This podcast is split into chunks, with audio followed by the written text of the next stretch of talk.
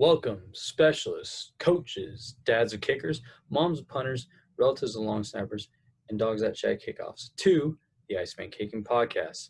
It's the show with cold questions and even cooler guests. We are here to talk about the ins and outs of special teams and specialists. And I am your host, Brett Arkelian. Before we get into the episode, a few reminders. We encourage you to tweet about today's episode. Tag us at Iceman underscore kicking and use the hashtag Iceman Kicking Podcast or Cool Under Pressure or Big Kick Energy to let us know what you enjoyed about the episode or any recommendations for who you'd like to see on the podcast next. Also, if you are interested in any of the fantastic information discussed here today, you can find all of this and more in the Kicker's Bible proven training methods and secrets used by professional specialists by yours truly, Brett Arkelian. It includes tips from over 20 NFL specialists, along with numerous personal accounts from Eagles Hall of Fame kicker David Akers and current University of Florida analyst and ex NFL kicker Shane Graham. Visit IcemanKicking.com or go to our Twitter bio to purchase your copy today. Now sit back and get ready for one cold episode. You know, if we were last in the country returning punts, I might not be on the podcast. So shout out to the uh, R&B team. Hey, and everyone listening, man, y'all order my dog's book, man. Y'all stop playing with my guy, man. Iceman Kicking. Go get the book, The Kicker's Bible. Order the thing. Support this young man. Right. Today, I'm very excited to announce the guest that we have on the cold seat. He's from Buies Creek, North Carolina. He's the inside receivers and assistant special teams coordinator at New Mexico State. He is known as a great recruiter and he always brings the juice. Coach Chili Davis. A little bit about Coach Davis. He coached on a 2017 New Mexico State team that had explosive wide receivers and had some of the best offensive outputs in New Mexico State history. They saw 10 players have double digit receptions, and 10 players have a touchdown catch that year. Before he landed at New Mexico State, he coached cornerbacks at Fordham University and the Bronx. 2015, he was with the running backs at Louisiana Tech. He graduated from Campbell in 2012, where he played defensive back and was an assistant coach slash GA there for three years. Today on our cold seat, we have Coach Chili Davis. How you doing today, Coach? I'm doing good, man. How about you? And I'm I'm super pumped to talk some ball. This is uh this is the fun stuff that I get to do in between. So I'm excited to have you on. Yeah, I'm excited to be here. Awesome, awesome. So uh, getting kind of right into it, you've lived all over the place. All right, as you told me before, you lived in Belgium. All right, you lived on the eastern part of the United States. Uh, especially being the son of someone in the army, you know, you've always in in uh, experienced new situations, right? When you got your first spot at Campbell, was that odd coaching guys that you had played with? Kind of talk about that experience and, and just how you got to playing and coaching at Campbell. Well, um, I think my junior year, I went to one of my coaches on the staff, and I had kind of been inspired by him to get into coaching. Um, once I graduated, you know, that junior year in college, you're trying to figure out like what do you want to do seriously and what do you want to pursue. And I, I always had a love for the game, and I just was really inspired by some of the coaches that I had been around up to that point. So I approached him, and ultimately I went up to the, our head coach at the time, who was uh, Dale Steele, and talked to him about you know possibly getting on the coaching staff if anything had opened up after my senior year, and uh, he said, yeah, you know we'll look into it, and you know so I had always uh, let those guys know that you know that was something on my mind, and then my senior year, I kind of got an early taste of coaching. You know that staff, they were let go, uh, like maybe with three weeks left in the season. So um, I really, you know, had kind of had my heart set on maybe getting on at Campbell um, when I got done playing, and and when the staff kind of changed, um, it really kind of you know made me uh, aware of how things can change quickly in this profession. And so from there, um, I was introduced to Coach Mike Minter uh, when he got on, uh, and I just you know told him who I was and, and what I was about, and just got done playing there, and uh, you know really liked where the program was heading, and uh, just kind of wanted to help if he if he needed anything. And so he, I never forget this. He said, uh, "Chili, I got, you know, I got a ton of jobs for you, but I got no money." I said, "Cool, sign me up." And so I was like the video coordinator, helped out on offense, helped out on defense. Uh, he was a special teams coordinator, so I helped out with anything special teams wise with him.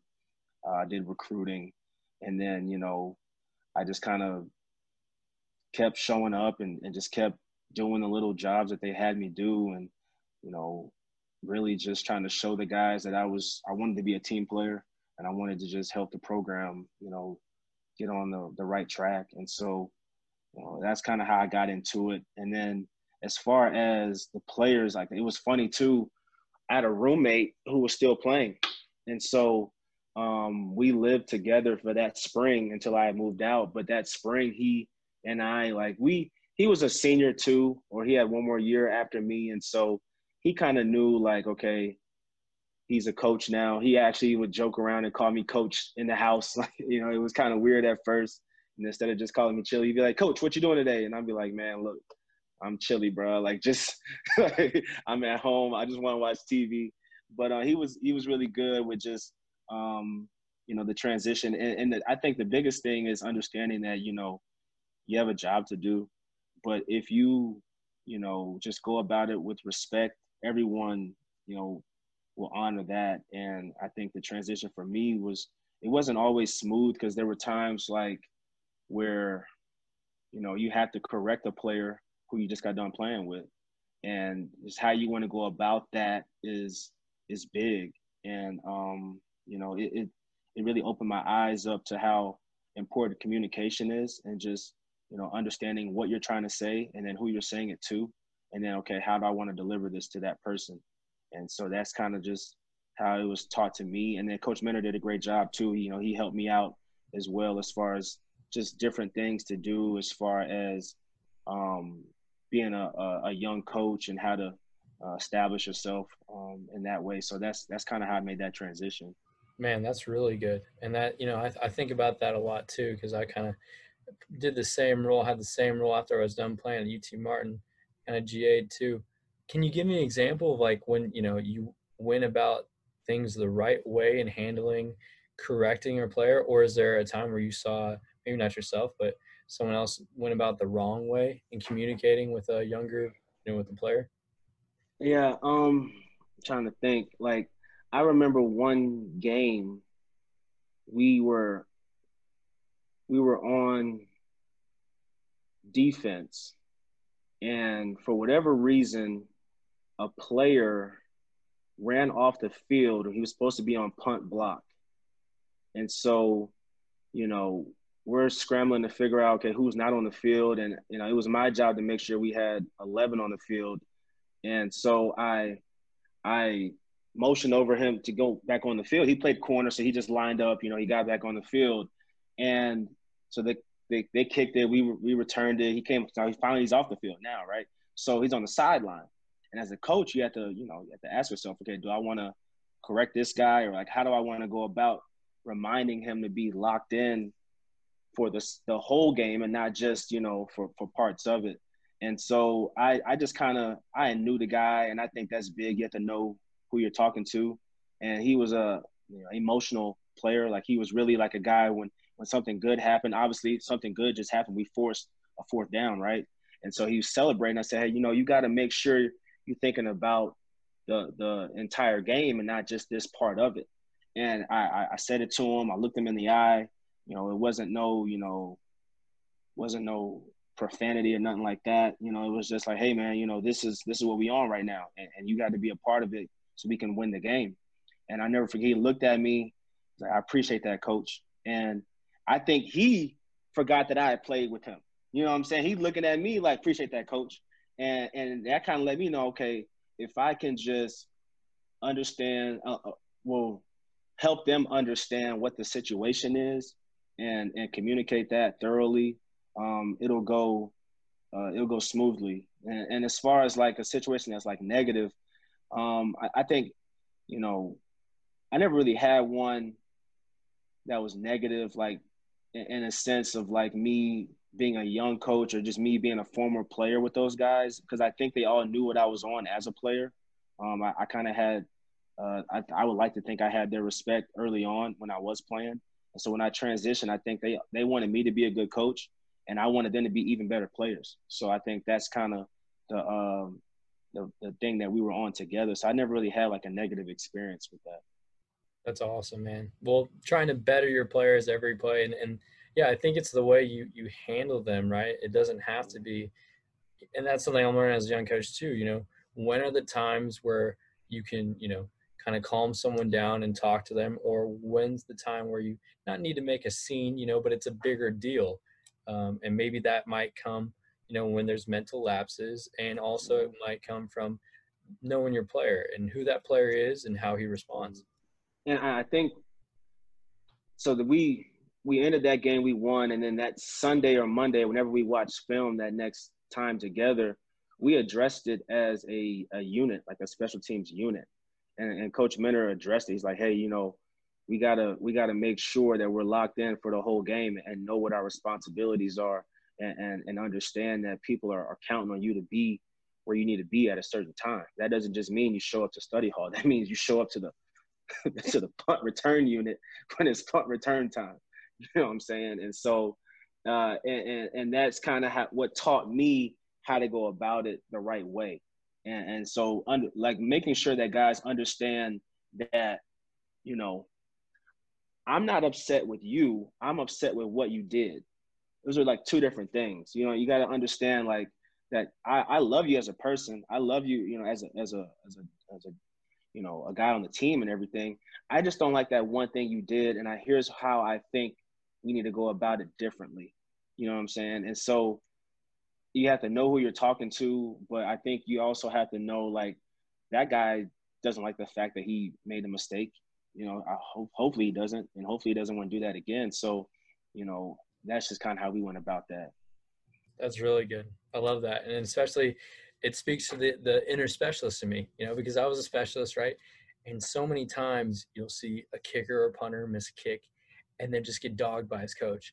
And it's like, mm-hmm. do you think he wanted to miss the kick?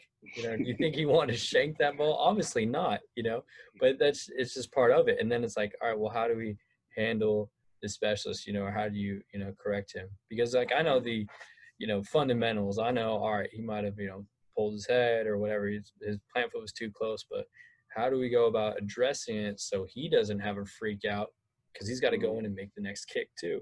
You know, that's mm-hmm. that's something that's huge with specialists. So I love that perspective from yeah. you. Yeah, that's yeah. awesome.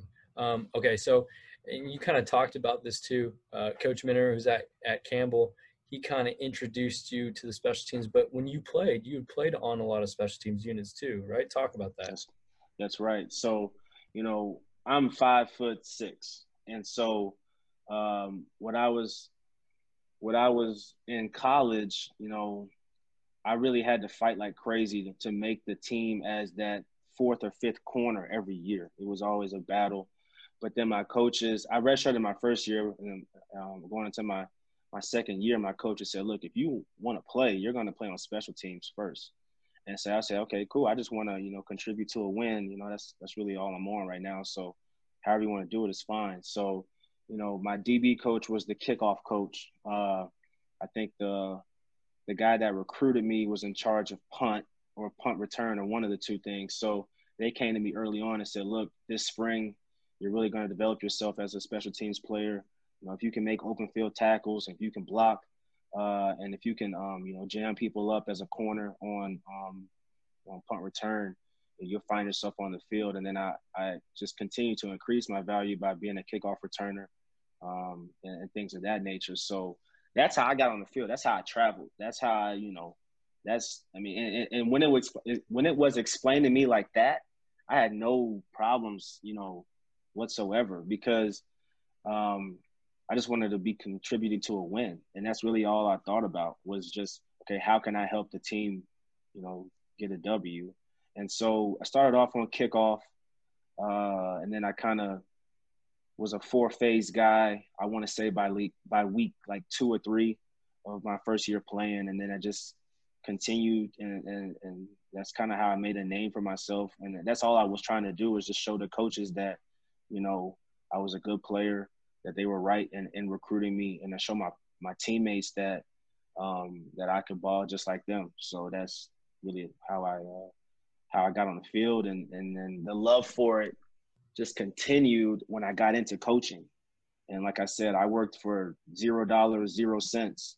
But when you said you're gonna help out on special teams, I was like, all right, you had me. You could have led off with that, and I would have been like, yeah, like you know, I'm I'm in. So so that was cool, and and just working with guys that uh, I just got done playing with was even better because I already knew a little bit about them, you know, and I kind of knew, okay, this guy learns like that. I just I just was in a room with him for four years. I think I know how he processes, you know, things. Or I live with this guy, like I said. I think I know how he processes things. So, and uh, a lot of those guys were on teams as well. So, transitioning into coaching kind of helped me uh, with that as well.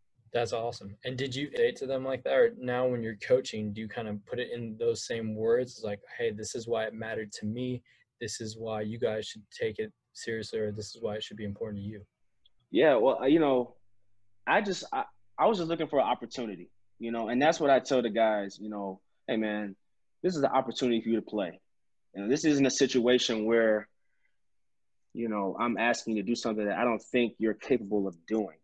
And my mom would always tell me that with whenever I like didn't do a chore around the house or something like that, my dad would always say, Hey, you know, it's not like we're asking you to do something that we don't think you're capable of doing.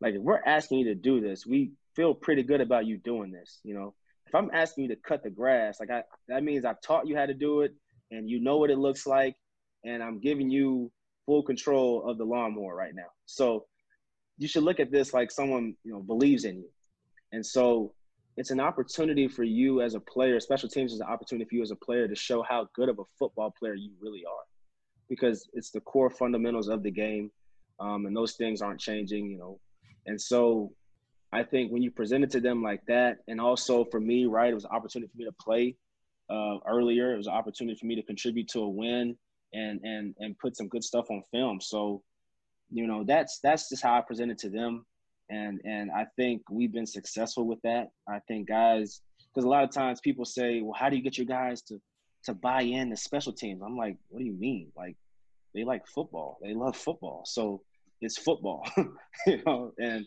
and I think some of the time you have to let guys know, okay, look, this is probably what you're going to be on if you have an opportunity to go to the league as well. And you have to make sure that you know how to cover a kick. You can make tackles in the open field. Um, you can, you know, block, get off blocks, return. Uh, and, and people like those types of people. They want to be around those types of people.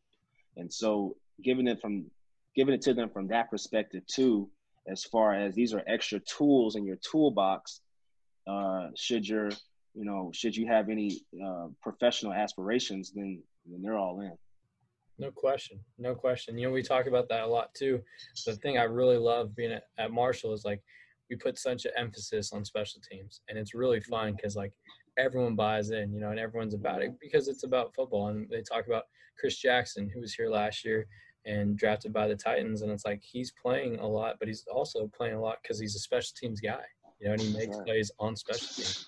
So that's cool to right. unite behind that. Now you talked a bit, a little bit about um, the GA life and and you know how you were making zero dollars and zero cents. Man, I feel that. You know, I'm I'm yeah. in that right now. Um, you know, I've heard some stories about the uh, finding the the taco and brisket specials in uh, Ruston, uh, Louisiana. Tell me a little bit about uh, you living the GA life. The GA life, man, that was like, whoo, I mean, I, whew, I mean, it was cool because we, when I was at La Tech, you know, we had four guys and we had two on offense, two on defense, obviously. And it was it was a deal where each and every one of us, we just wanted to be a guy who was doing the right thing. And I think maybe two of us we had coached somewhere previously. The other two had just got done playing. So they were kind of just learning how to operate um, some of the softwares on, on, on the computer, like we had DV Sport and, and Visio and Playmaker. So they were trying to learn that part of it, and we were able to help with that. And then, you know, just how to not mess up making a copy of something. you know, just like, okay, how does this printer work? You know, and teaching the guy that. But it was a, a great experience, man. And and I, I, those are those are my brothers, man. Like me and David Stuckman, we still we're still tight to this day. Like we GA'd for eight eight months together, but we we talk regularly. We you know we root for each other. We help each other out as far as techniques and stuff that that we've um that we've encountered throughout our, our careers. But you know that that that time period for me was was uh I want to make sure I'm choosing my words carefully. I grew more spiritually during that time than I thought I was going to. Because when you're a GA, you know, sometimes your focus can be on the wrong things. I think a lot of times some some GAs they look at it like, okay, um, I want to be known to the staff that I can do good work, and that's cool, right? And you have a job to do, but I think sometimes your your perspective also needs to be okay. Um, when it's time for me to coach, I'm coaching as well. So if they give me a responsibility, I remember at La Tech, you know, Jabbar Juluke said, "Hey, Chili, I got the running backs, you got the fullbacks today." So we make sure they know how to cut off the backside of the zone. And I had five minutes, but I prepared, you know, I don't know, five hours for that five minutes, you know, and and it was a responsibility that I that I was looking for and so able I was able to do that. And then obviously you have your scout team stuff that you're responsible for and getting the guys lined up and, and making sure they're executing throughout the week so that you know, the team can be successful. But I think your perspective needs to be okay. I want to do a good job, you know, running errands and, and doing things like that if that's what they're asking you to do. But I also want to develop as a coach, and so that when I get an opportunity to coach, uh, I can show them that I can get down like that too. So I think no that's question. important. No question. Yeah, it's funny because, I, you know, I really vibe with a lot of those things too. Um, you know, and yeah, it's it's talk, taking ownership of what you're supposed to be in charge of, right, and making sure you do it to the best of your abilities, and not just mm-hmm. kind of throw it away because ah, whatever, it's scout team, you know, or whatever. It's just a small segment of practice. Yeah. Scout team was scout team was like our like Showtime, man. It was like at the Apollo. You know, hey man, you got you know, you got you got a scout team, man. You got a chance to really interact with guys and and and so what we would do is we would bring some of the guys out early to teach them the different techniques that we were going to be using that day, you know. And so, hey guys, this team is a heavy uh you know, scooch technique team when it comes to the back end on, on the secondary. So we're gonna go over scooch technique here for these like two minutes that we have, or or whatever. Or I know David uh, Stuck used to bring the guys in and watch film with them, you know, before practice. You know, he was on the uh, defensive side, so he would bring the scout team wideouts in and and really say, hey guys, these are the splits. So when I go out there and I say I want you to take a hash split, this is what that means. And so everything, like I said, we wanted to be guys that were known to, of doing a good job. But when it came, when they said, "All right, coach," it was like, let's go. It's showtime now, and that's what I. That's what we really were, were on throughout that time period. It was it was great. Hundred percent, hundred percent. I've—I connect with that too. I'm, i want to ask you though about the the hard times too, because you hit on it a little bit, you know, with your faith, and I've heard you talk about before. You know, how did you stay on that grind, or you know, not maybe not even at Louisiana Tech. Other times where you've had, you know, tough mm-hmm. times, like man, I'm not getting paid anything. I'm working, you know, all the time. How do you stay on that grind, you know, and and persevere through that? So I think it was my second year at Campbell, and I just started to get like a stipend going into my second year. I forget how much it was. And uh, my wife now, who was my girlfriend at the time, her birthday is uh, normally week one or week two of the season, September 6th. So really, I remember saying to myself, like, you know, I don't think I'm going to be able to get her the gift that she wants, nor am I able to spend the amount of time with her that I think that she wants for her birthday. You know, like, and so I think it was her 21st birthday too. And and so it for me, it was like, okay, I really want to be with this this woman. I want to impress her. You know, we had been together for about maybe I think two or three years up until that point, and and I just was I remember praying and asking God like God, what can I do to make this special for her? And you know, I, we we were playing App State that week, um, and so I thought she was going to go back home to Greensboro, where she's from, and she was going to um, you know, celebrate with her family and friends. She told me she's like, "No, I'm going to Boone with with you if that's okay." I think Coach said we wives can go. I'm not not your wife, but you know, I just want to be around you. And I was like, "Yeah, okay."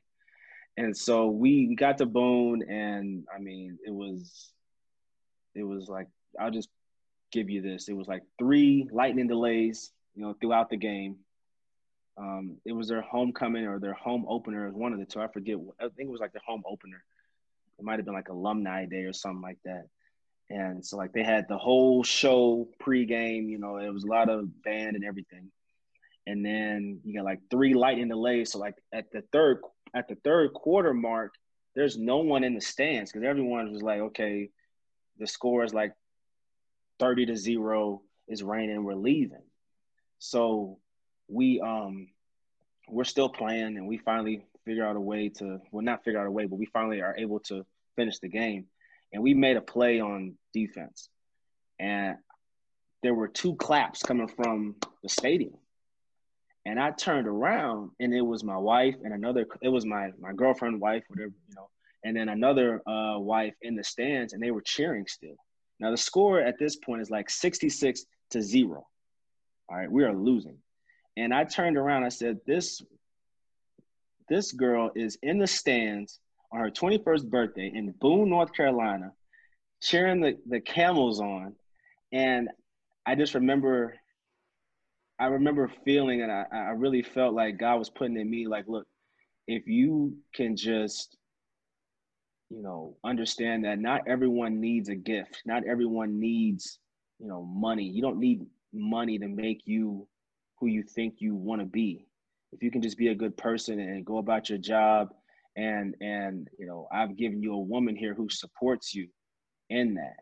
And I remember I, I turned around I thought to myself, I said, I'm marrying that girl. I don't I don't care what I have to do. If you're here at 66 to zero in Boone, North Carolina, you could be an hour and a half down the road in Greensboro, you know, doing your thing better than me. So, you know, uh, I, that was, that was kind of a, you know, uh, eye opener for me as far as look, if you can just treat people right and do a good job, I'll put the right people in your life that understand what you're doing and understand, you know, your financial situation and, and I'll grow you in the right direction with the right people.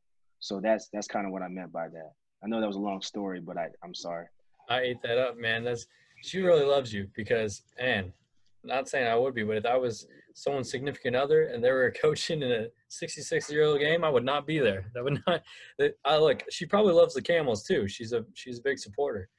She's a big supporter. She's an alumni as well. So you know, she um, she definitely been my biggest supporter and just I mean, I I'm I can't really give you I I, I could I, I can't really like if you gave me a dictionary, a thesaurus, you know, I I probably still be able to come up with the words to describe, you know, how how much she means to me. Words don't do it justice, huh? No, no.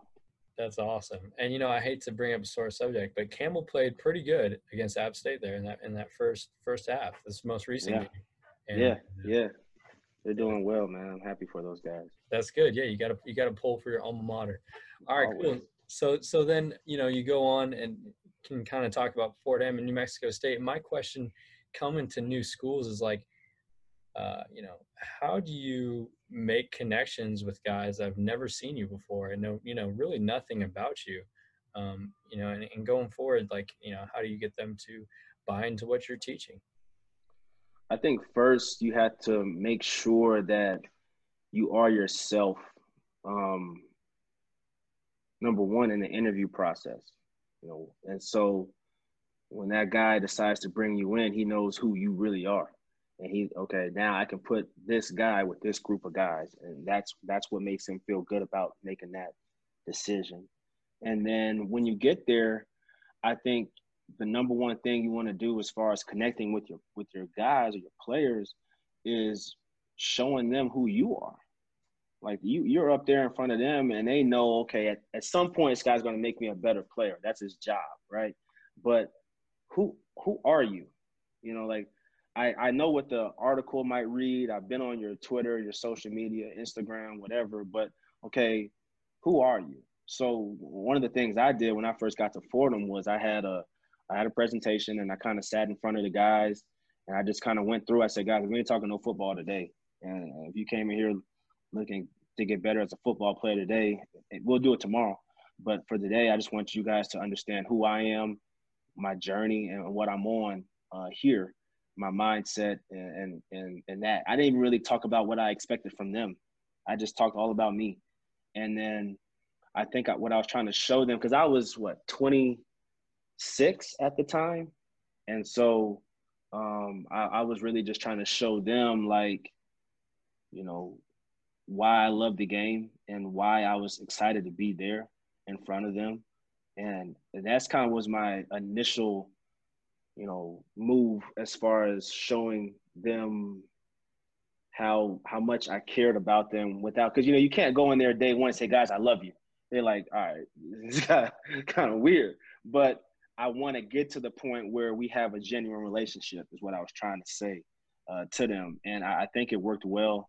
Um, and I, you know, then it, then it went to okay, who are you guys? What kind of music do you guys like? What kind of food do you guys like? Where can I go to get this or that? And just making it a conversation uh, to that point. And and so really all you're doing is just building a relationship, man. You're just trying to show people who you are while learning who they are, and then understanding there is a uh, a standard that we have to uphold ourselves to um, on and off the field. So that's that's just how I went about it. That's really good. And and so what do you think they drew from you when you're like, all right, today I'm going to talk all about me? I mean, like, does it gives them talking points, right, or, or ways to you know connect with you? Yeah, I, I think it showed them okay, this guy likes Jordans just like just as much as I do, you know, or this guy, um, you know, likes the same rap artists that I like, or he likes the same movies that I like. And, you know, okay, he played the same position that I was coaching corners there at Fordham. So he played the same position I'm playing right now. And, or, and, and really what it did for those, those guys that were trying to, you know, earn a starting job. Okay, this guy played teams just like I got to play teams to make a name for myself. So just being transparent was really all I was going after. And then kind of, yeah, like you said, it, it did bring up some, you know, some some talking points from them, some questions that they had as far as you know, what about this? Like I remember one guy was like, "Hey, coach, so so who you who you got, uh, Kobe or LeBron?" you know, and we just, and it just sparked the conversation, you know, and and so that was one of the things that I did. I, I think anywhere I go, I'm always going to do that. I want the guys to know who I am, what I'm on, what I stand for, before we talk anything about stance and start or or press technique or anything like that. Yeah, because it makes you seem more real, right? It makes you seem yeah. more available to your players, and that's one of the things I've heard about you is that you're, you know, you're great with your players and you're a great communicator. So, I think Appreciate that really that. shows through that. Yeah. Well, and I, you know, I really want to go back to what you said in your interview. You're talking about why it's important to be yourself. You know, what do you mean by being yourself? Being excited about the things that excite you, or you know, being honest about you know how you're going to act uh, on a day-to-day basis. What do you mean by that? Yeah, I think I think you got to do that because um, in this profession, you at a young age, you're still trying to learn yourself, right? You're still trying to like figure out, okay, I want to teach this like that, or I want to teach this like this. And so on in the interview process, you really want to be yourself because that coach is evaluating you. And you know, you don't want to go into a situation where when you weren't yourself and so now you got the job and now you got to be something you're not because that's how you interview you know and and so you know i you got to take pride in, in, learning the game. You got to know your stuff. Obviously you got to know uh, about that position that you're interviewing for. And you have to understand um, things from a recruiting standpoint and a player development standpoint. But you want to go about it being yourself. And I, and eventually people will pick up on things that aren't really you, you know, and that's not anything I want said about me. I want guys to know that, look, I, I take pride in being honest and, and, and like I said, being transparent and, you know, I don't think I know everything. I definitely don't. I know I don't know everything, and but I am striving to get better every day. And I remember telling the guys, look, I don't know it all.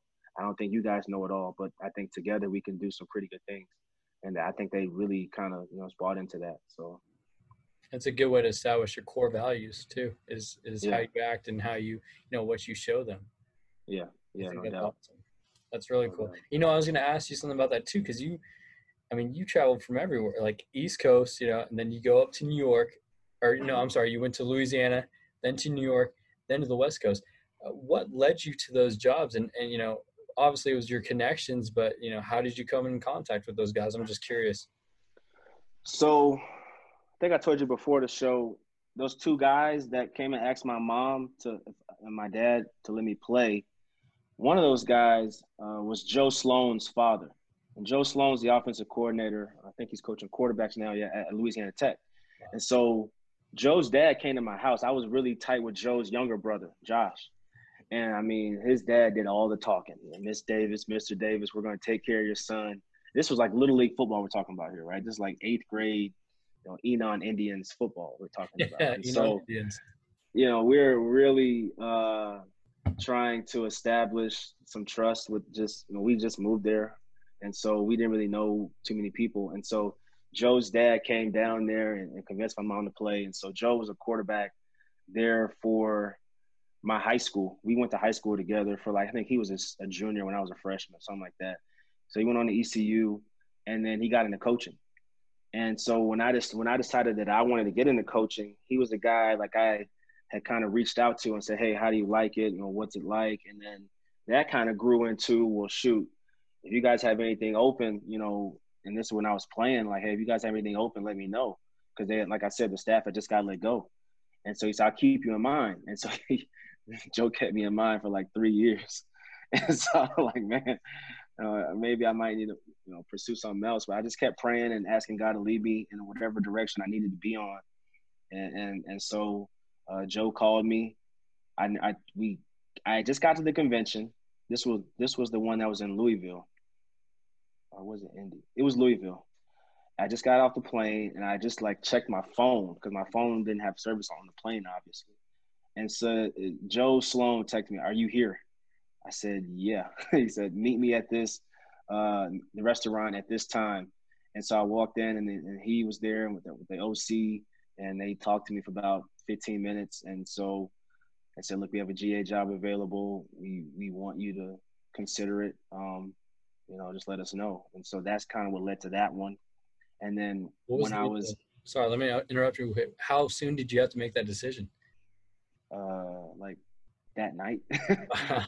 well, I, I didn't have to make it that night, but I wanted to let them know as early as possible Sure. that I was I was down, and so uh, that that whole convention, I went up to my head guy. I told him what was, you know, transpiring, what what what what had been presented to me, and he was all for it. Um, so he supported me in that, and so I prayed on it that night, and then that next day, I think when I told him, "Hey, I I want to I want to do it." So uh, I talked to my parents, talked to my my girlfriend at the time was my wife, and so they all supported me with that. So that was pretty cool.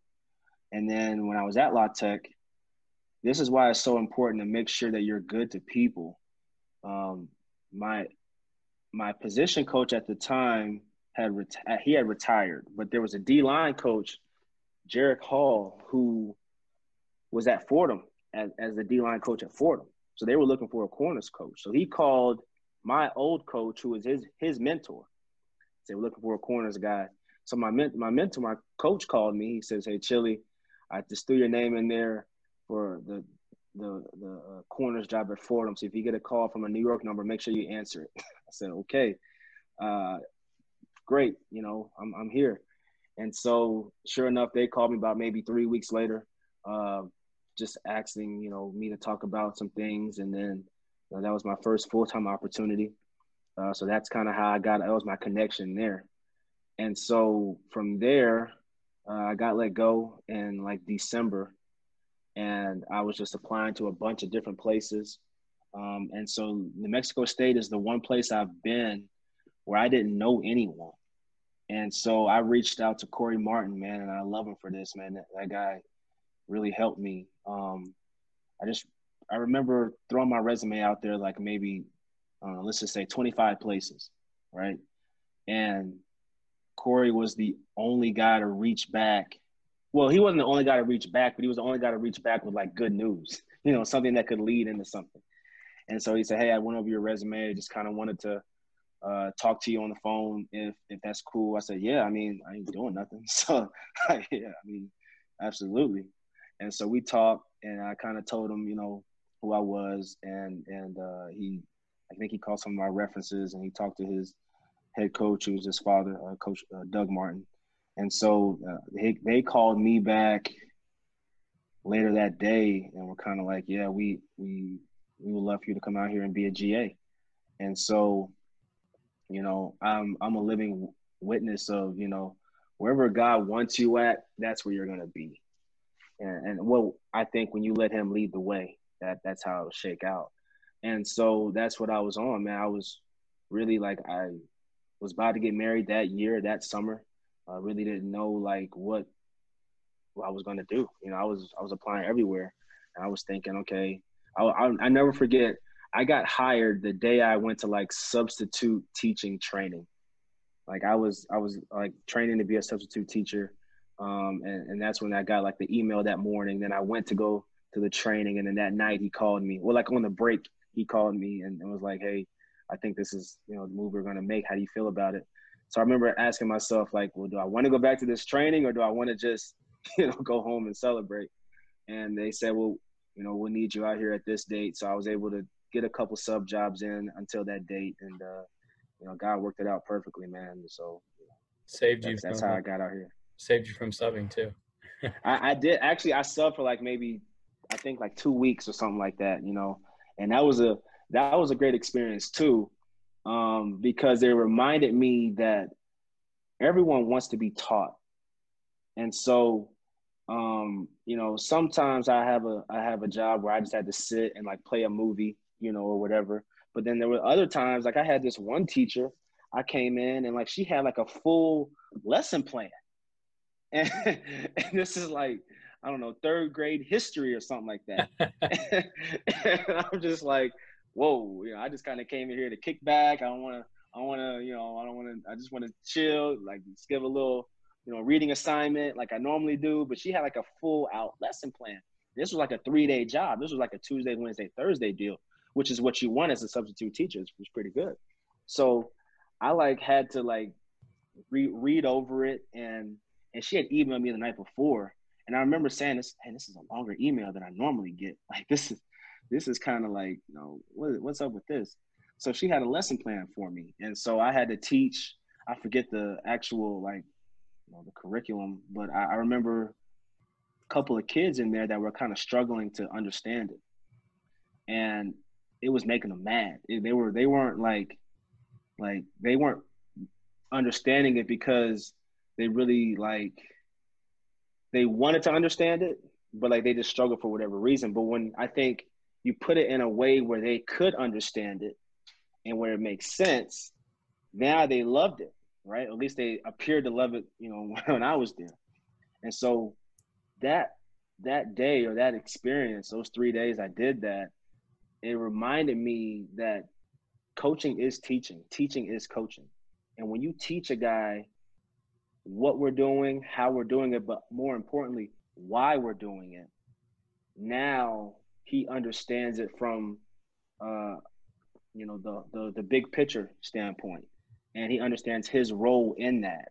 And so that that experience, like being a sub, helped me understand. Okay, all you're really doing is teaching. Like that's really all you're doing, you know. And and so you got to know who you who's in your class, right? You got to know some guys are having a good day. Some guys aren't. And so you have to uh, account for that. And then you have to account for the fact that you have a job to do. And, um, but that experience taught me a lot. Man, that's awesome too, because I, so I taught world history for two years and, mm-hmm. uh, you know, just, you're right. I think being a teacher made me a better coach 100% you know and, and it was only it was a short you know two years time span but man i learned so much about kids and, and communicating with kids that I took out to coaching. And I think, just in my case, if I had never taught, I would not be the same coach I am today. I think mm. it's helped me, you know, so much. So, and you know, I bet you had fun. It's, you know, I did. I knew I was going to like coaching. You know, I knew mm. that was what I wanted to do. But I was very surprised, and I loved history. I loved that as a subject. I was so mm-hmm. surprised how much I liked interacting with the kids. Like that was my favorite yeah. thing to see their faces when they came in and joke with them, and then get serious and we get after it. You know, every day, have competitions with them. I miss it. You know, I miss hanging out with them. Yeah, that, that's that's a that feeling that you get when you you've helped a, a kid learn something or helped a kid with anything. It's just, I mean, it's indescribable, man. When you see that kid's face light up and he's like, "Oh, this is what we're doing." Like, yeah, yeah, this is what we're doing. Like, oh, okay, and I can do this, huh? Like, yeah, yeah, you sure can do it. You know, and but but in, ser- in all seriousness, it also reminded me that the kids that I, the, not the kids, but the, the young men that I coach now, at some point in life, they were that little kid. And so all they want to do is understand it. The Bible says it, and all that get get an understanding. And so if you can help a guy understand what we got going on, now he's more inclined to be enthused about it. He's inquisitive about it. He's, you know, whatever whatever word you want to put in that space, he's excited. You know, he he he sees it differently. It was like when I first moved to Belgium, you know, you go outside and you don't speak the native language. And so it's you have I have my little brother and and we played in the backyard, but eventually we had to make friends, right? Like we said. And so I had to learn a little bit of French and I also had to learn a little bit about the the European culture. You know, like getting pushed down in soccer does not always mean foul. It doesn't, you know, it doesn't always mean that. And so I just had to learn like, okay, this is this is this is how we're doing it. And so I think when a player understands that, okay, this is this is how we're doing this and and why we're doing it. But when you when you're able to teach a guy something, I think um, it, it, sticks with him and it will take him a long way, not just in football, but in life. Because now he can apply that same thing to buying his first home or, or, you know, talking to parents for the first time about marrying their daughter, you know, or something like that. You know, you can over, you can overcome those, you those, those things that seem to be intimidating to you, but they're, once you just understand what it is, it's like, okay, I can, and then understand that, that that you can do this, I think that's what gives them the confidence to go out there and just accomplish whatever they put their mind to. Right. Understanding those daunting experiences and then how you deal with it or how you go yes. forward with it. That's really cool. And you know, something I wanted to expand on because you kind of hit on in the last second there is talking about kids, you know, maybe not having the best day. What about for your players? You know, that guys that you can tell they're just not having a good day. It's not clicking. They're not, you know, they're not performing at their best. How do you handle them or how do you help get them out of that funk? Because for at least for me with specialists that's a big deal. You know if they're in their own head and they're not having a good day it's like i got to help them snap out of it. How do you go about that? I think first you know it goes back to that relationship that we talked about. It goes back to knowing who you have in your room or knowing who you're responsible for and being able i think sometimes you can pick up on the body language, right? You know, that maybe, and then, or maybe they're they're kind of not as focused or locked in on you know whatever that is, and then you have to uh, account for like what time of the day is it. So like, if you notice it in a meeting, you might be able to talk about it beforehand. You might notice it in practice, and so you don't have an hour and a half to talk about what's going on. But I think going back to the relationship, hopefully that guy will come to you well before you know any type of practice or anything like that and say, "Hey, coach, this is what's going on." But if he doesn't, you know, you have to be able to have different things in place for that situation. And so, you know, we have a couple here, you know, my, my mind on my work, my mind on my work. So that means when I'm here, I might have just, you know, done, you know, I might have had a bad day. You know, maybe I didn't do so well on that test. Maybe I didn't, you know, maybe I didn't get a, you know, whatever. You know, maybe my car's tripping, something like that. And hey, when I'm, but when I'm here, my mind's on my work. And so we don't want one bad experience somewhere else to then domino into another bad experience here. You know, and I think that's also like life, you know, and I'm learning as a coach. Um, you might have had a rough day on the at the office. That doesn't mean you got to come home and have a rough day on the home front because I know one person that ain't trying to hear it, and that's my wife. And she, I mean, she cares. Like I, she's supportive, but she got a million things that she want to talk about too. And so you don't have time to be over there sitting feeling sorry for yourself. Like, hey, bro, like I know you had a bad day, but what do you think about this or what do you think about that? And I, you better be locked in. you better be ready to go because she, like a coach, knows that you're not all the way focused on whatever we're talking about. So compartmentalizing is what we're what we're saying, right? Uh, and, and I think that's what was helping young men also become, you know, future husbands, future fathers. You know, learning how to say, okay, that went wrong over there, but I'm over here now. So as far as I'm, as long as I'm here, I got to make sure I'm doing what I'm here to do. So that's what my, that means. My mind's on my work.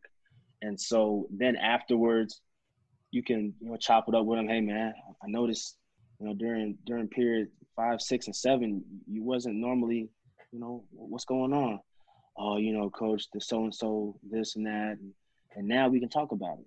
And and and and and I think as a coach, you got to be able to pick up on that because you, like I said, you might have to go to that person about it. They might not come to you, you know, depending on who they are and, and, and how they process things. You have to be able to see that. And so, you know, that's that's my prayer. Lord, give me wisdom and discernment on how to lead these guys to be the best that they can. And that that goes into that. You know, that goes into uh, it's not just about Lord help me find a way to get this guy open. Lord help me find a way to get this guy to catch the ball. It also means help me find a way to get this guy thinking the right thoughts. You know, and so that's that's just kind of how I go about it. Man, yeah, I love that stuff right there because it's it's something that's not taught or even really told to coaches. Is like, look, you know, besides counting or coaching X's and O's, how do you tell when your guy's not feeling, you know, himself right now, and how do you deal with it? And you're 100% right. That's about caring about your players and making sure that they're mentally locked in, so physically they play to the best of their abilities. I love that. Right. I love that that you hit on that.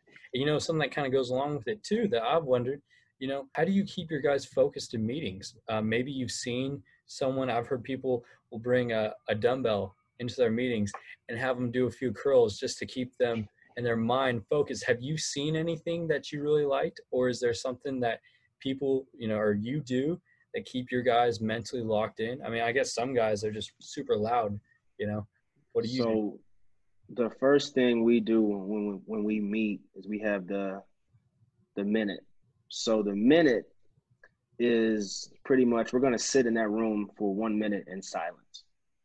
And you are going to clear your mind or get your mind in the right frame to to think about what we're about to talk about. And that's football, right? So that minute could be you uh you know decluttering your mind from something that happened that day. It could be something really good that happened that day you know, but you don't want it to distract you from what you have going on here. And so we we do the minute. And so the minute is just and they know it as soon as they get in there, everyone gets in. I'll hit the little uh, you know, countdown thing on my phone. Say we in our minute. So it's no fidgeting, it's it's it's no talking, it's no uh interacting with anyone else. If we're trying to respect everyone else. And so we just we just chill in there for one minute.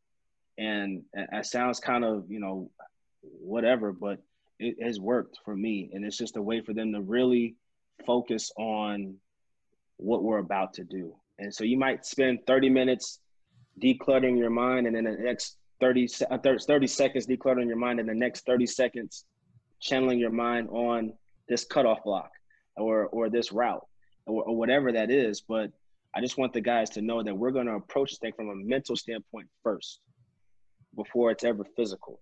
You know, we're obviously going to talk about football, which involves uh, movement and, and blocks and catching and things like that. But I want you to visualize yourself having a good day. And so that's one of the things that, that we do, uh, that I do here. And it's been good. Uh, you know, I, I, I do a thing now where it's a conversation in the meeting. So it's not a lecture. It's not like, hey guys, I have all the plays on the board on on the film, and then we bust through them. I get it, got it. All right, we're out. Like, no, that's not it. So I'm asking questions, and and hopefully, if I'm doing a good enough job, they're they're making comments. It's it's a conversation. You know, hey guys, we got uh, this this this these three con- past concepts going in today, and these are similar to these concepts. And I'll play the clip, like, oh yeah, I seen I seen Stefon Diggs do that the other night. Yeah, yeah, just like that, right? And so, or or ooh, coach, yeah, I, I think that's gonna be a good play. So now it's a conversation, and then, okay, you think it's gonna be a good play? Here's why it's gonna be a good play. Here's how you can keep it a good play even if this happens. So now it's it's a dialogue, and we're going back and forth. Um, and and so now, because uh, you got to put it in a, a, you might have the information, but you got to deliver it in a way that they retain it. You understand what I'm saying? So like, you, you in your mind, you've been thinking about four vertical all day. Well, in that guy's mind, he ain't thought about four vertical one time. He, I mean, he just hasn't. He's been thinking about science, eating, his his car, uh, his girlfriend, mm-hmm. uh, you know, his parents, his brother, um, weights, and then now you're the last teacher of the day, or you're the first teacher of the day. You got to understand that, and so I got to grasp his attention, and then as soon as they give you a, a, a in on how to have that conversation, then you just go about it that way. But you know, you have your core things that you got to hit on that day. It's what we got, or it might just be we're reviewing what we did the previous day so you have your things you want to correct. And so, you know, and that it all goes back to the relationship though. Right? We're talking about a guy who had a bad day or whether you're talking about running a meeting room or whatever, relationships, because now they know how to approach that meeting. They know, okay, hey, when you see this guy and we do that minute, like it's it's it's on now. We we rolling and we're in we're in the mix now. So the guys know that, and then I know how to approach them. So it, it's all it's all good. You know? coach, you're talking my language, right? The specialists, you know, we all talk about visualization, all that stuff. You are you are hitting on that, and that's so important. I think just not for specialists, but you know, any position, uh, any great athlete will do mm-hmm. some type of meditation or visualization and seeing themselves succeed or also fail, and then respond to that failure even better. Mm-hmm. You know, when I played, I used to tell my specialist about, you know, I would see myself walking into the locker room see myself putting my socks on, my cleats on, going out to pregame warmups, and then you know seeing the helmet that the other team was going to wear. Um, mm. I think those you know those details and being that detail oriented is what separates good players from great players. You know, mm-hmm. and and I think you guys do a great job with that. That's really cool. I like that a lot. Um, you know, uh, something is totally abstract, but we're talking about practice, and you know, I've heard that even in 100 degree weather, you'll be out there in a hoodie and sweatpants. What is up with that? Are you do you prefer do you prefer who have you been ta- who have you been talking to? Listen, man, you, got, you, hey, hey, hey, you've been really doing your research now because not too many people not too many people know that unless they're like here. You know, that's like inside information right there. Listen, but, um, we got to do our research. It's Coach Chili yeah. Davis. It's a big deal. Uh, what what did go into that? Um, I, I just um, I like it.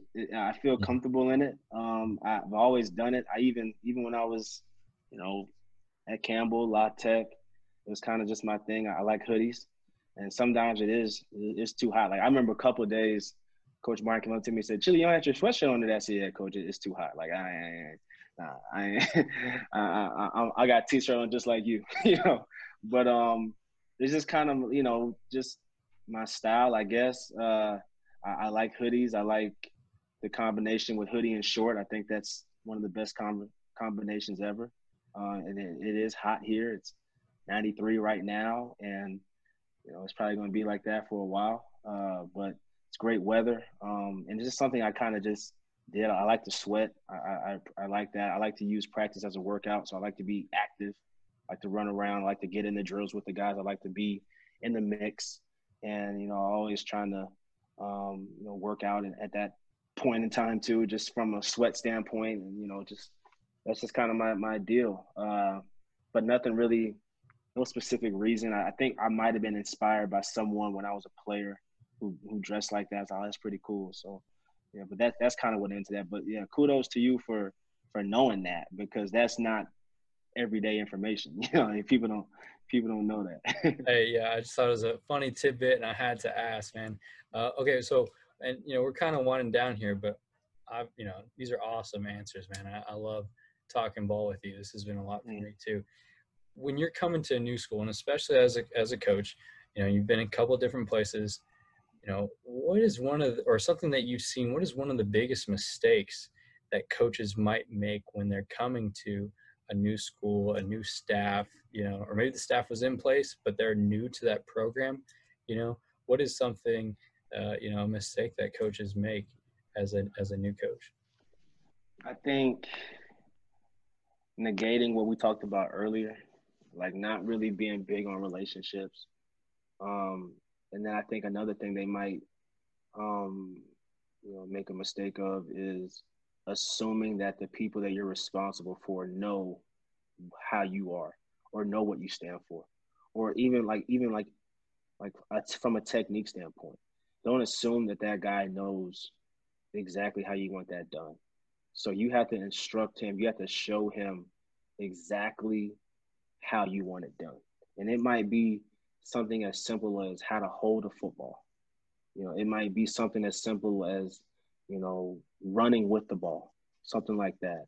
And and and you have to show them that. And I think those two things um I will do for the rest of my life. I will always uh, build relationships or, or strive to build the best ones that I can with each and every person, not just the starter, not just the guy who was good last year, or not just the freshman that you are, are expecting to, to play well uh, early. Everyone, doesn't matter who they are. And and then and then also teaching them the core fundamentals of the game the techniques that are are required to be successful at your position.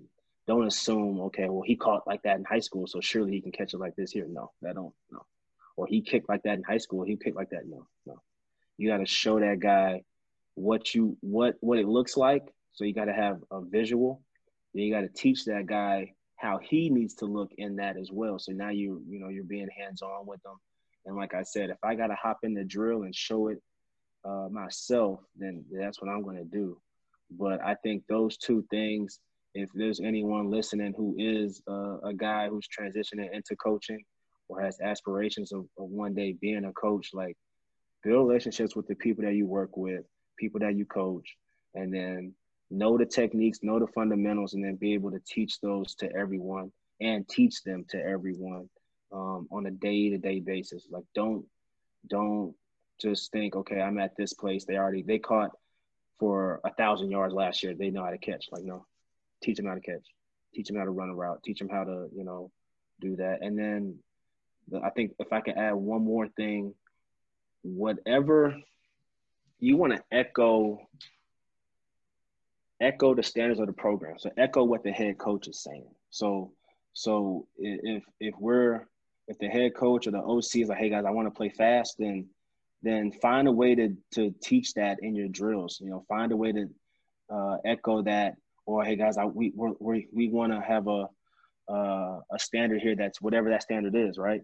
Echo that standard. You know, and, and so the guys are hearing it from every angle.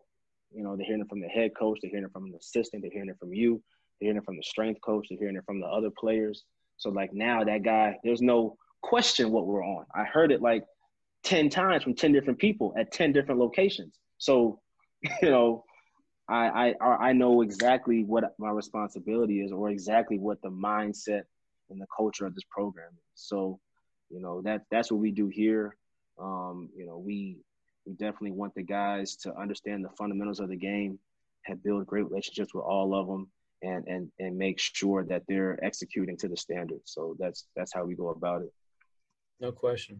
No question. Mm-hmm. I love that. You know, you're talking about the standards, you're talking about the fundamentals there, and it leads me to my next question is, you know, uh, in special teams, we haven't talked a whole lot of special teams, but, you know, I do love talking special teams. Is there, uh, you know, a fundamental that you think is overlooked uh, on any of the core four units or something that you see in the past that you know um, isn't coached up enough or you think you know there should be a bigger importance uh, you know in, in the special teams units is there anything that you see Yeah, I mean, I think you have to always uh, understand that. You know, I, I like one thing that we do here. Coach Ronnie Pence is our special teams coordinator, and he does a phenomenal job of making sure that guys know their assignments and knowing what what's being asked of them. But then we'll also do drills of that exact assignment. So we do it at the exact location on the field. So like if we're doing, I don't know, pooch punt, right? We're we're on the 50 yard line or or, or plus 45 yard line and we're we're punting the ball. We want to keep it out of the end zone, right? So we're playing our, our goalie technique.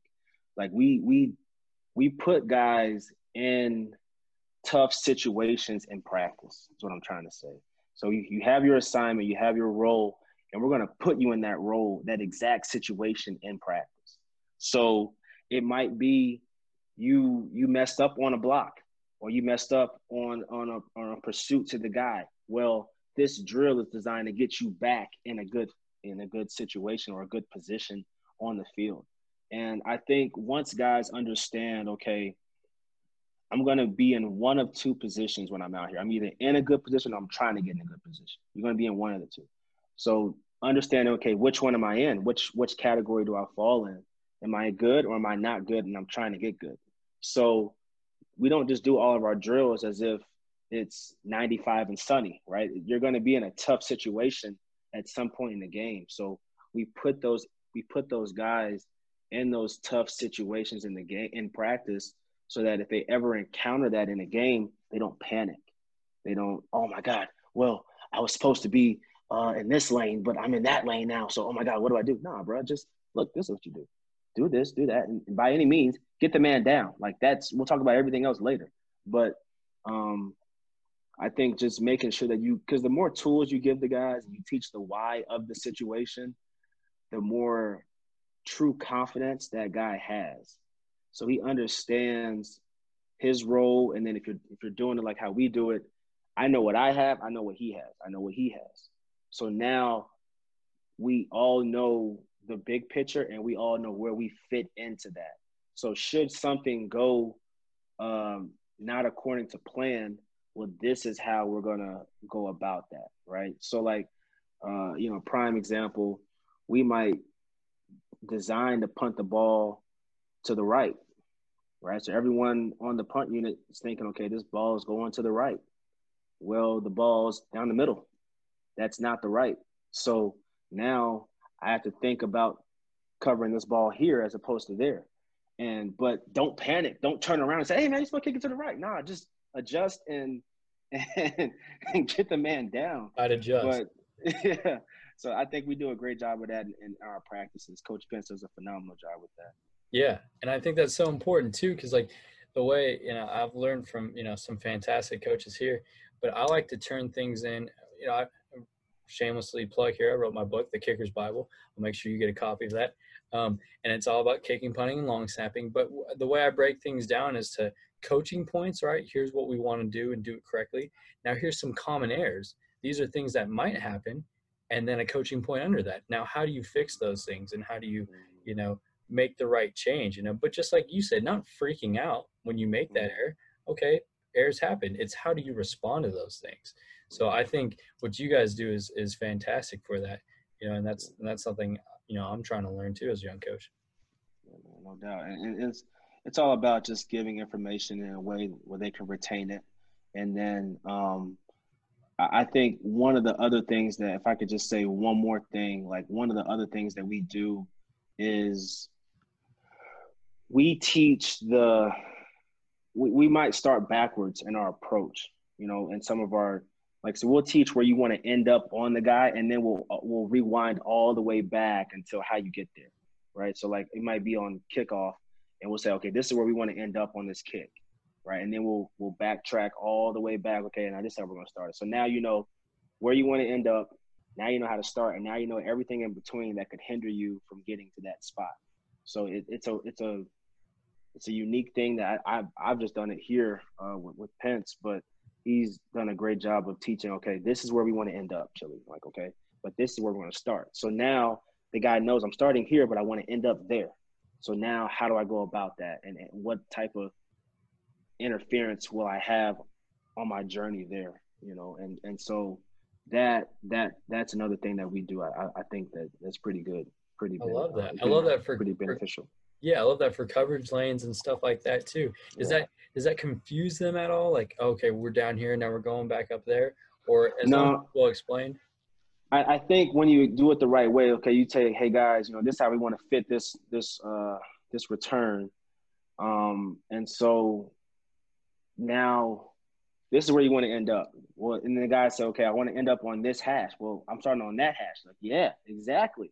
So now you know from that hash to this hash, there's a couple of people that can interfere with you. Like, yeah, that's right. So now we're this and this part of the field, you want to avoid the guy, right? But in that part of the in this part of the field, we don't want to work avoid anymore. We want to work some type of uh, collision with yeah, the guy, and then you know, and, and, and kind of bully him off and that kind of thing. So so now the guy understands. Okay, I want to end up here. I'm starting there, and this is how it's like a GPS system, right? You put your destination in the GPS, right? You don't put where you're at. You put where you want to go. So when you put where you want to go in there, then the GPS calculates, right? It says, okay, you're you want to get here, you're there, and so this is the best route for you to take with everything else that's going on that you may not control detours, traffic, accidents, whatever. And so when you get here, there's a, a detour now. So now you can take that detour and still get to the destination. So that's the same way we approach on, on some of our special teams as well. That's really good because now you're putting it in language that they understand, right? I call this right. the Apple Maps drill, you know, where it's like, yeah. I'm going to use my GPS to get to this spot. yeah, we might change that. We might change that. I kind of like that. yeah. yeah, that's good. That's good though, but you know, that's that's all stuff, you know, that you guys reinforce, and uh, that that sounds like I, you know, I would learn well from that. So that's really cool. Um, cool. you know, something is coaching everything you've ever dreamed of, you know, and is is what's the harsh reality of coaching? Because guys, especially young guys like me, they get in. I'm gonna be this in ten years. You're gonna see me on AFCA 35 for 35s. I'm gonna be this. You know, um, mm. is it everything that you ever thought it would be? And also, what's the harsh reality of coaching?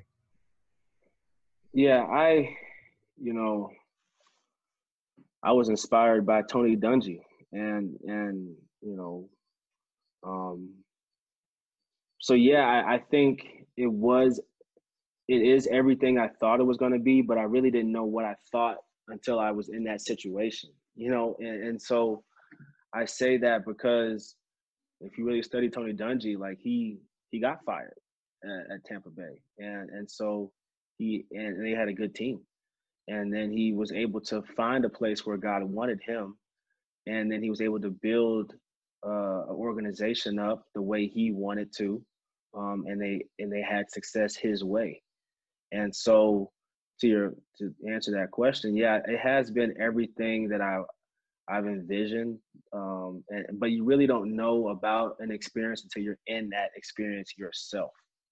Like you could you could tell a bunch of guys what to do when they're fired, but when when you're the one looking for a job, now you're really you're you're in it, you know, and so it's a different situation. And then or or or it might be a situation where you know you have to develop a player and that that's one of the best feelings ever like we talked about right? And developing a guy and, and things of that nature. And then you know but but one of the toughest things um for a young coach like i kind of alluded to earlier being able to shut it off when you go home i think that's a tough thing. Um understanding that uh, just because you had a good day on Tuesday does not equate to a good day on Wednesday. You got to make sure you do the right stuff on Wednesday to have a good day as well, and and week to week, right? We might have won last week, but that is that's no guarantee that we're going to win this week. So putting the work in, being willing to put the work in, and understanding that um, each day, each week is a new challenge, and you have to be able to uh, rise to that occasion um, and but I, I think you know those things are are the, the reasons why I got into it. You know, I love the game. I love everything about it. I love, you know, and, and if you don't, I think you you won't like this profession. if you if you don't love everything about it. Like obviously there are the things that you know you don't like as much, maybe, but you understand. Okay, I, I got to do this in order for us to be successful. You know, and so that's where you have to learn how to sacrifice some things, uh, whether it be, you know, sleep or or you know whatever. But you if you want to be successful i don't know anyone that is successful that didn't give up something. Like you have to give up something. I watch a lot of like music documentaries. Some of my favorite rappers had to give up something to uh, you know be able to be in the position that they're in right now. And same thing with some of my favorite uh, athletes and, and coaches as well. You know you can't you can't be both. You can't be you know mr popular and then and then expect to be successful in whatever you're doing unless you're unless you view success as being popular. But you know you have to get your priorities straight. So but yeah to answer your question yeah this profession is definitely what i envisioned and obviously there's been little things along the way that have kind of tried my faith a little bit but that's why it's so important to be rooted in something and firmly firmly rooted in something that that can sustain you or that keep you stable. And uh, surrounding yourself that's another thing. Surround yourself with people that know what you want to do and are willing to have that tough conversation with you when they see you not going about it the way you said you were going to go about it you know what i'm saying so People like hold you accountable hold you accountability partners and, and so for me my parents you know, my wife. Uh, I have a couple of coaches uh, throughout my life that have that have been that for me. Um, the coaches here, you know, they, they they'll Coach Bell come up to me or whoever and say, "Hey, man, you know, we we gotta we gotta maybe pick the guys up, you know, something like that, you know, something like that." So, you know, I think that that's big too. You know, just surrounding yourself with people and being around people that are on the same thing that you're on. May not want to coach, but they want to be successful. And so anyone that like my wife has a candle company and I'm I'm I'm over here watching recruits and she's over there looking up candle techniques and we're both working to be better at what we're in you know and so that's that's a great thing and and so when you get around people like that you know she's getting better at her candles and i'm getting better at you know coaching and, and so that's that's what it's all about when you surround yourself with people that are on the same type of thing that you're on. Right, and you guys are both competitive, trying to be great. What's her? Uh, you know, I'm I'm mad because I I saw that when I was doing my research too, and I want to bring it up. What's her top selling candle, or what is your favorite scent of candle that she has? Okay, so her top selling candle is called Island Vibes. All right, um, and so my favorite scent is one that no one has smelt yet because I have custom candles. VIP. I, I kind of know the girl, so you know I got kind of got it in there. But um, I have one that's kind of a I don't even know. We didn't even give it a name yet. It's like a masculine scent, I guess. It kind of reminds you of like male cologne, I guess. I have it in my office, and I have one here. But uh, the Island Vibes is our top seller right now, and then our second one, kind of close. Start off, starting off, it was Island Vibes, and then it kind of went into Me Time, uh, which was our second one. But those are the top two uh, right now, and she just recently released some fall scents, um, maybe two weeks ago. So we'll see how those see how those do. I love that, man. I love scents. So what's what's her uh, brand? You got to give her a shout out so we can uh, okay get on there. So shout out shout out to my wife, uh, Keandra Davis. Uh, her company is called Kreative Candle Co. Creative with a K. Kreative Candle Company. Um, she's on Twitter, Instagram. Obviously, has a website as well. Uh, started this business about four months ago. Um, really started with an idea and and kind of was inspired by some other people. And she realized, like we talked about, hey, I can do this too.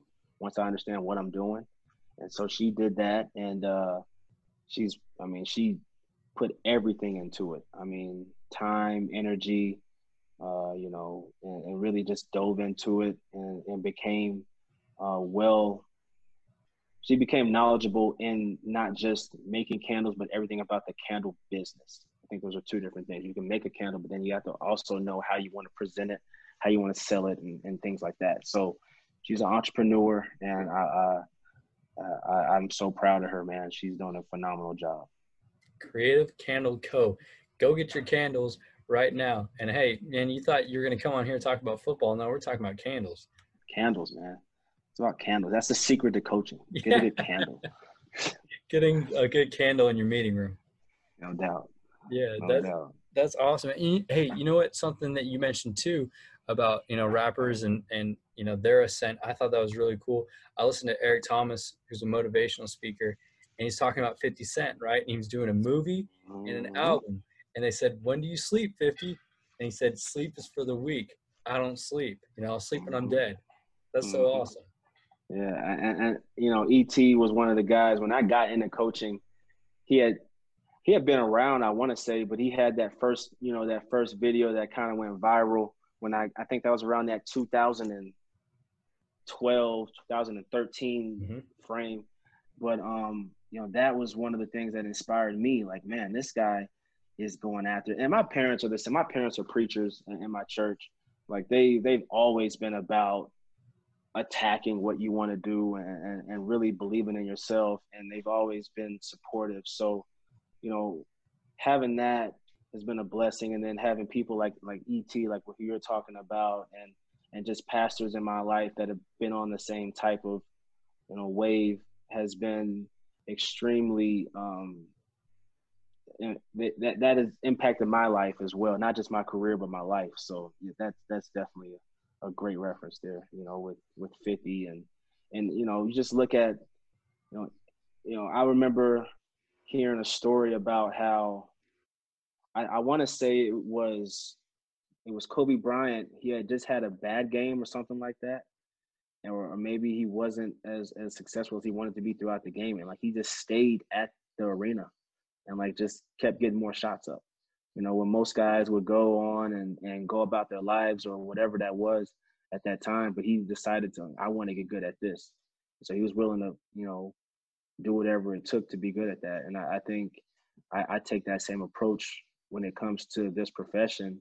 Uh, I really, I want to be really good at developing guys. I want to, I want to win games. I want to be the the person that my head coach brought me here to be. And so, you know, there has to be some sense of sacrifice to in order to achieve that. No question.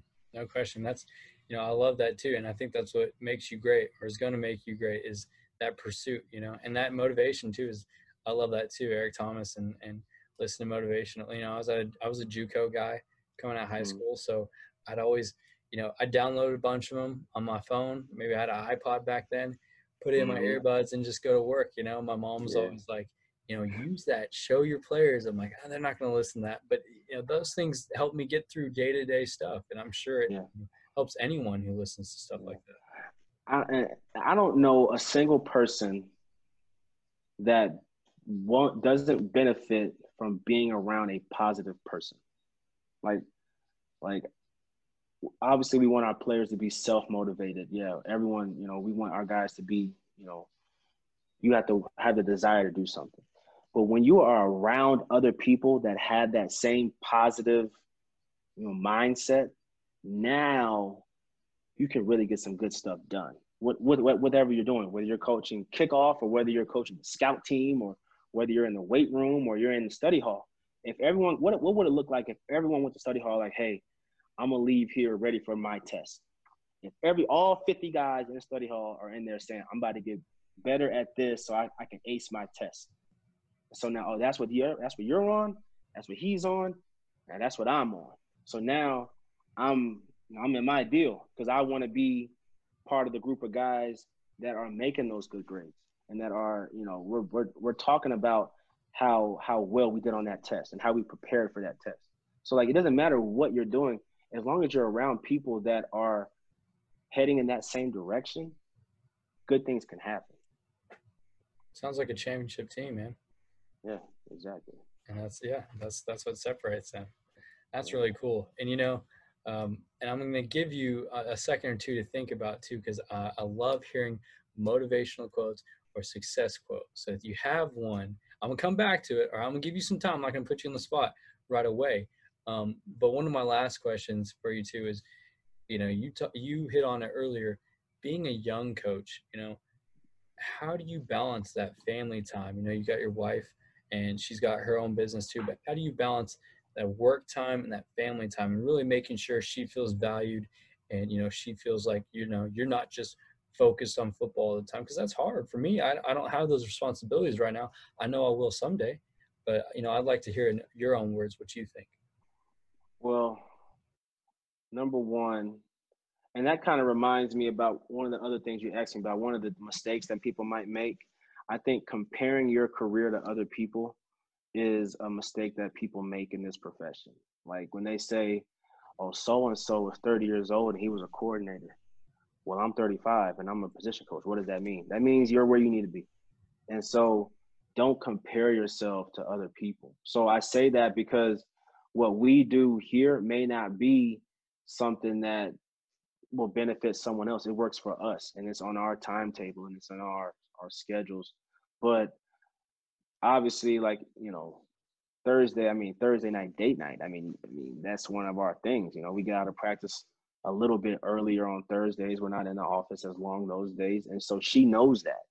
She knows, okay, Thursday night, we're going somewhere. We're gonna um, you know, maybe dress up or or or go on a date. Um, or that might be a movie night that we we go check out something and then or friday morning we might have breakfast together we might have lunch together or something like that and then um you know those those kind of things and then she's able to travel with us to games so she's she's around me then and and i think the thing when you're home be where you are your mind on your work right so if you're at home physically be at home mentally too. Don't be at home thinking about what happened at practice three hours ago. You're not there anymore. You're home. And so when you're home, the people in your house need you to be more than just, they don't need you to be a football coach. that My wife's not looking to help her run routes better. She's asking me what I think about these curtains you know, or or asking me what I what I what I think about um, a movie that she's been thinking about watching, or you know, something of that nature. So if I'm not mentally there, I might say something wrong, and so and now you created an issue for yourself. And I don't know anyone that likes to create issues for themselves. No one wants to deal so, with that. No, you want to just keep the peace, man. So, um, so I think being where you are is so important. You know, you want to you want to be a great coach. Yeah, everyone does, but hopefully you want to be a great boyfriend or husband too, or you want to be a great father too, or you want to be a great brother or son too.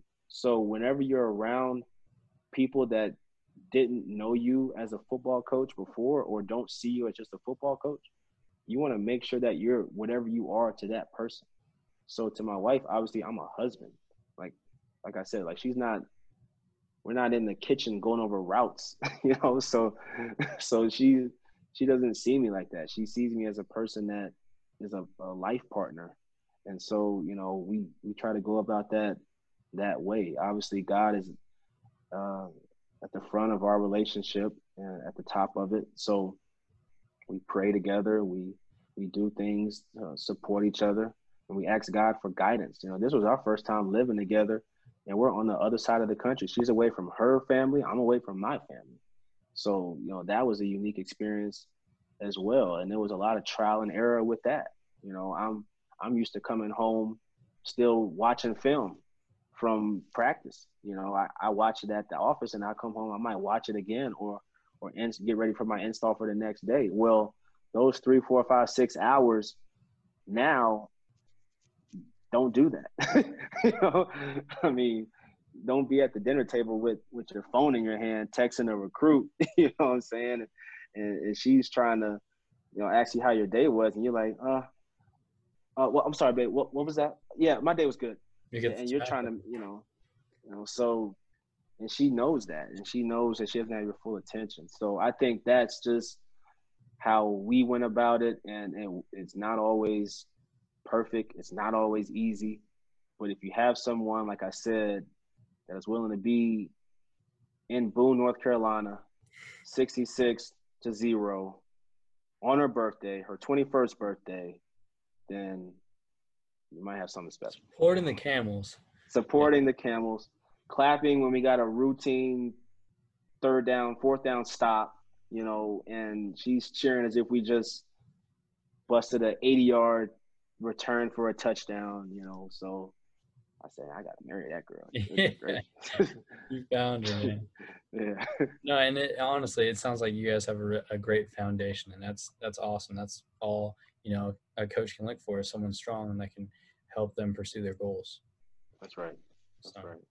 And you know, and briefly, we kind of touched on it earlier about about to wrap up here, but uh, you know, shout out to my man, Coach Kyle Siegler, was talking about the AFCA 35 for 35, which you and him had the you know unique distinction, and that's that means a lot. Just kind of talk to us briefly about uh, you know what you got from that, or what you learned from you know being around all those great coaches there. It was a phenomenal experience. Um, even the application experience was good because I had to do something that I normally don't. I like to do it sometimes, but yeah, I had to write an article, and so that that really made me took me back to like uh, college with writing a paper. You know, I can remember the last time I sat down and really like wrote something um, that was going to be like read by other people that I didn't know. So that part of it was cool. And then when you got there that day, it was just like a, you know, I had had some people that had done it, did it before, and and kind of told me about what what it was and gave me some advice on just how to go out throughout the day. And I really enjoyed it. Um, you were able to be around some people that you may have seen on TV and, and maybe read about or, or watched their drill tapes. And then you had coaches in there who had just got selected and you know you're in that mix too. So everyone's getting to know each other. Everyone is like, "Oh, I saw you guys against so and so. You guys did some really good things," and or oh, you got you know that guy, I know that guy too, and so that was cool. But the information that we got that day was just like it was great, man. It was anything from transitioning from position coach to coordinator, transitioning from coordinator to head coach, going into a room as a coordinator, but the rest of the staff has already been there, you know, and so just different angles of you know this profession some that people don't normally think about and people assume it's going to be smooth and easy but it's not. Uh, he talked about you know the interviewing process, you know how to go about handling yourself when it comes to social media and and the media and interviews and things of that nature. So it, it helped prepare you for a lot of situations. Some that maybe some coaches maybe thought about, but maybe not haven't thought about it as far as how they're going to handle it. And so um, that was beneficial. But then the relationships that you built throughout the day like you said with Coach Kyle and the rest of the guys, it, it was great, man. I mean, you're around guys that have either done what you are, want to do or are trying to do the same thing that you want to do, and so that is, you know, like I said, when you're around those types of people, it's it's beneficial, and you you have to learn something. So you you know took good notes and you know followed up with people when you got their numbers, just you know just networking like anything else, or just encouraging guys along the way. Um, but it was a phenomenal experience, man. I really enjoyed it. Yeah, you sound like you learned some some really exclusive and, and awesome stuff, and that's kind of I went to my first convention last year, you know, and and so it was cool just seeing guys that I you know met before and talked to and and and catching up with them. So awesome yeah, and yeah, awesome experience. Good, um, motivation, success quote. You got one? I know I know you're you got some great quotes, so I'm ready. Oh man, I, I have a lot. I have a lot. Um, my mom is writing a book now and it's it's about that it's motivating not just other moms but it's about just motivating people. Um i think if i had to pick one man you put me on the spot with that. And, I, and, and you gave me like three minutes to i tried man. I tried to give you really, time. I, I hate spraying on really, people. and it really was like more than three minutes because we had about four or five questions in between. but if I had something that kind of gets me going, all right, uh, it would come from Titus 2 6 through 8. Okay. So similarly, encourage the young men to be self controlled. In everything, set them an example by doing what is good, In your teaching, show integrity, seriousness, and soundness of speech that cannot be condemned, so that those who oppose you may be ashamed because they had nothing bad to say about us. I think to me, that number one speaks about how I need to be as a coach, right? Words like encourage the young men, self control, integrity, seriousness, soundness of speech. That's everything that that guy needs, not only to be successful on this field here, but in life, right? And so that in, in the last part of that that verse there it says, so that those who oppose you may be ashamed to have nothing bad to say about us. We're in the community. I don't want anyone saying anything bad about us. We're on the field. Obviously, I don't want anything said bad about us. But when you're, you know, 10 years from now, when you're on your second child, I want your child's third grade teacher to say, "Oh, you know what? You got some great parents. Your your dad is really, you know, uh, a great guy. Nothing bad to say." And so I think it, it starts if I have an opportunity, it starts with me, or it maybe doesn't start with me, but it continues with me um, in a guy's life. And so that that verse there, Titus chapter two, verse six, verses six through eight, um, kind of motivates me when I read it. It just reminds me, okay, soundness of speech. When you're in this meeting room, hey man, this is the best thing on earth that we're talking about, you know, and giving them that confidence and giving them the um the vibe that okay, this is really this is it. This is the best thing on earth to talk like. There's people over there talking about that. People over there talking about this. We're talking about punt versus defense stay, and it is the best thing in the world. And so that is this. That's just it motivates me uh, to be a man of integrity, encourage the young men, and and really go about doing what God has me here to do. Wow, that's awesome, man. That speaks to me a lot too, because especially being a young coach, you know, you have to speak with you know passion about what you believe in, else you know it'll be overlooked. So, yeah. man, there's so many great topics we talked about today, man, and and it's really been a joy to talk with you, and I learned so much from you. So, thanks, thanks so much, Chili, for being on here and I appreciate that, man. And I just want to encourage you, you know, keep doing your thing. Obviously, um, you know, you're you're relatively young in the profession, um, and you're learning and you're growing. You're going in the right direction, man, and I'm proud of you. So I appreciate you and uh, encourage you to keep going too. Awesome, man. Awesome. Thank you. Uh, that means a lot to me. Um, you know, is there anything else uh, before we step off here that you want to, uh, you know, plug or, uh, you know, talk about besides your candles? Where can uh, players follow you or, or people, you know, if they want to get in touch with okay. you, email or yeah. Twitter? So I've got uh, probably the best way is I, I, would say is Twitter. My my Twitter uh, name is at Coach Chili Davis. Chili is C H I L I Davis. Um, and so that's I mean I, I respond to DMs and, and emails. My emails uh, on there as well, I believe, um, or I can D- DM you my email if that's what you're looking for. But that's that's where I'm at. And uh, if you want to connect with me, feel free. Awesome, man. I appreciate it. Hey, one more thing before you go too. So I mm-hmm. actually, and this has been on the tongues of a lot of coaches. You know, uh, I played at an HBCU. Uh, Lincoln mm-hmm. University is the first HBCU in the United States, and uh, an HBCU just had a huge hire, Coach Deion Sanders. I want to know what your take. Do you think that Jackson State, you know, how's that going to work out with Coach Deion Sanders?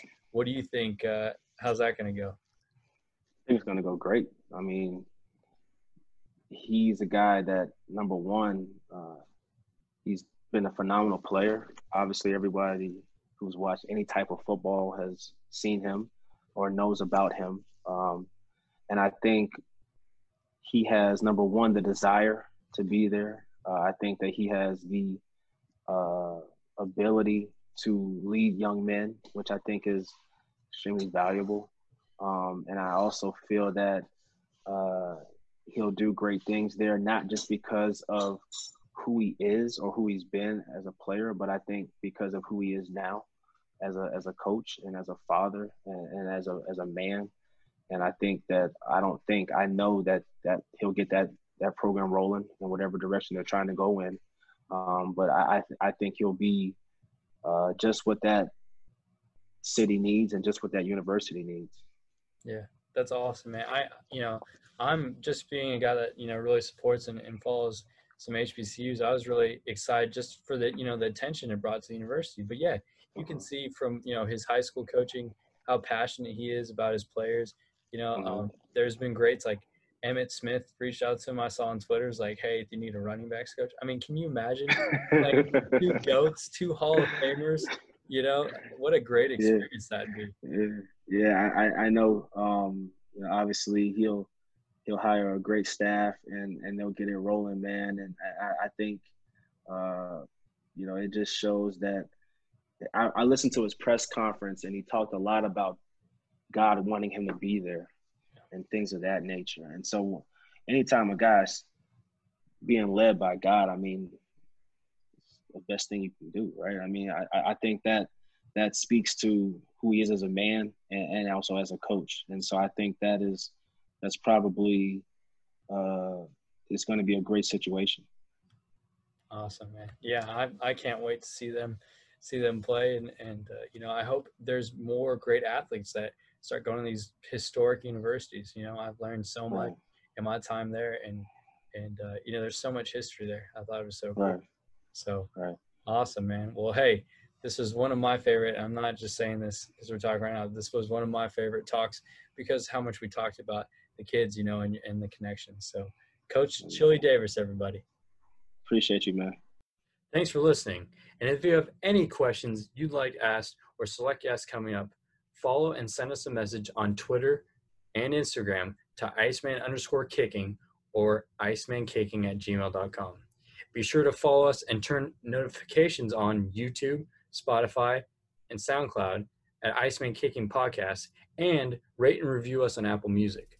This will be important as we will have giveaways going forward.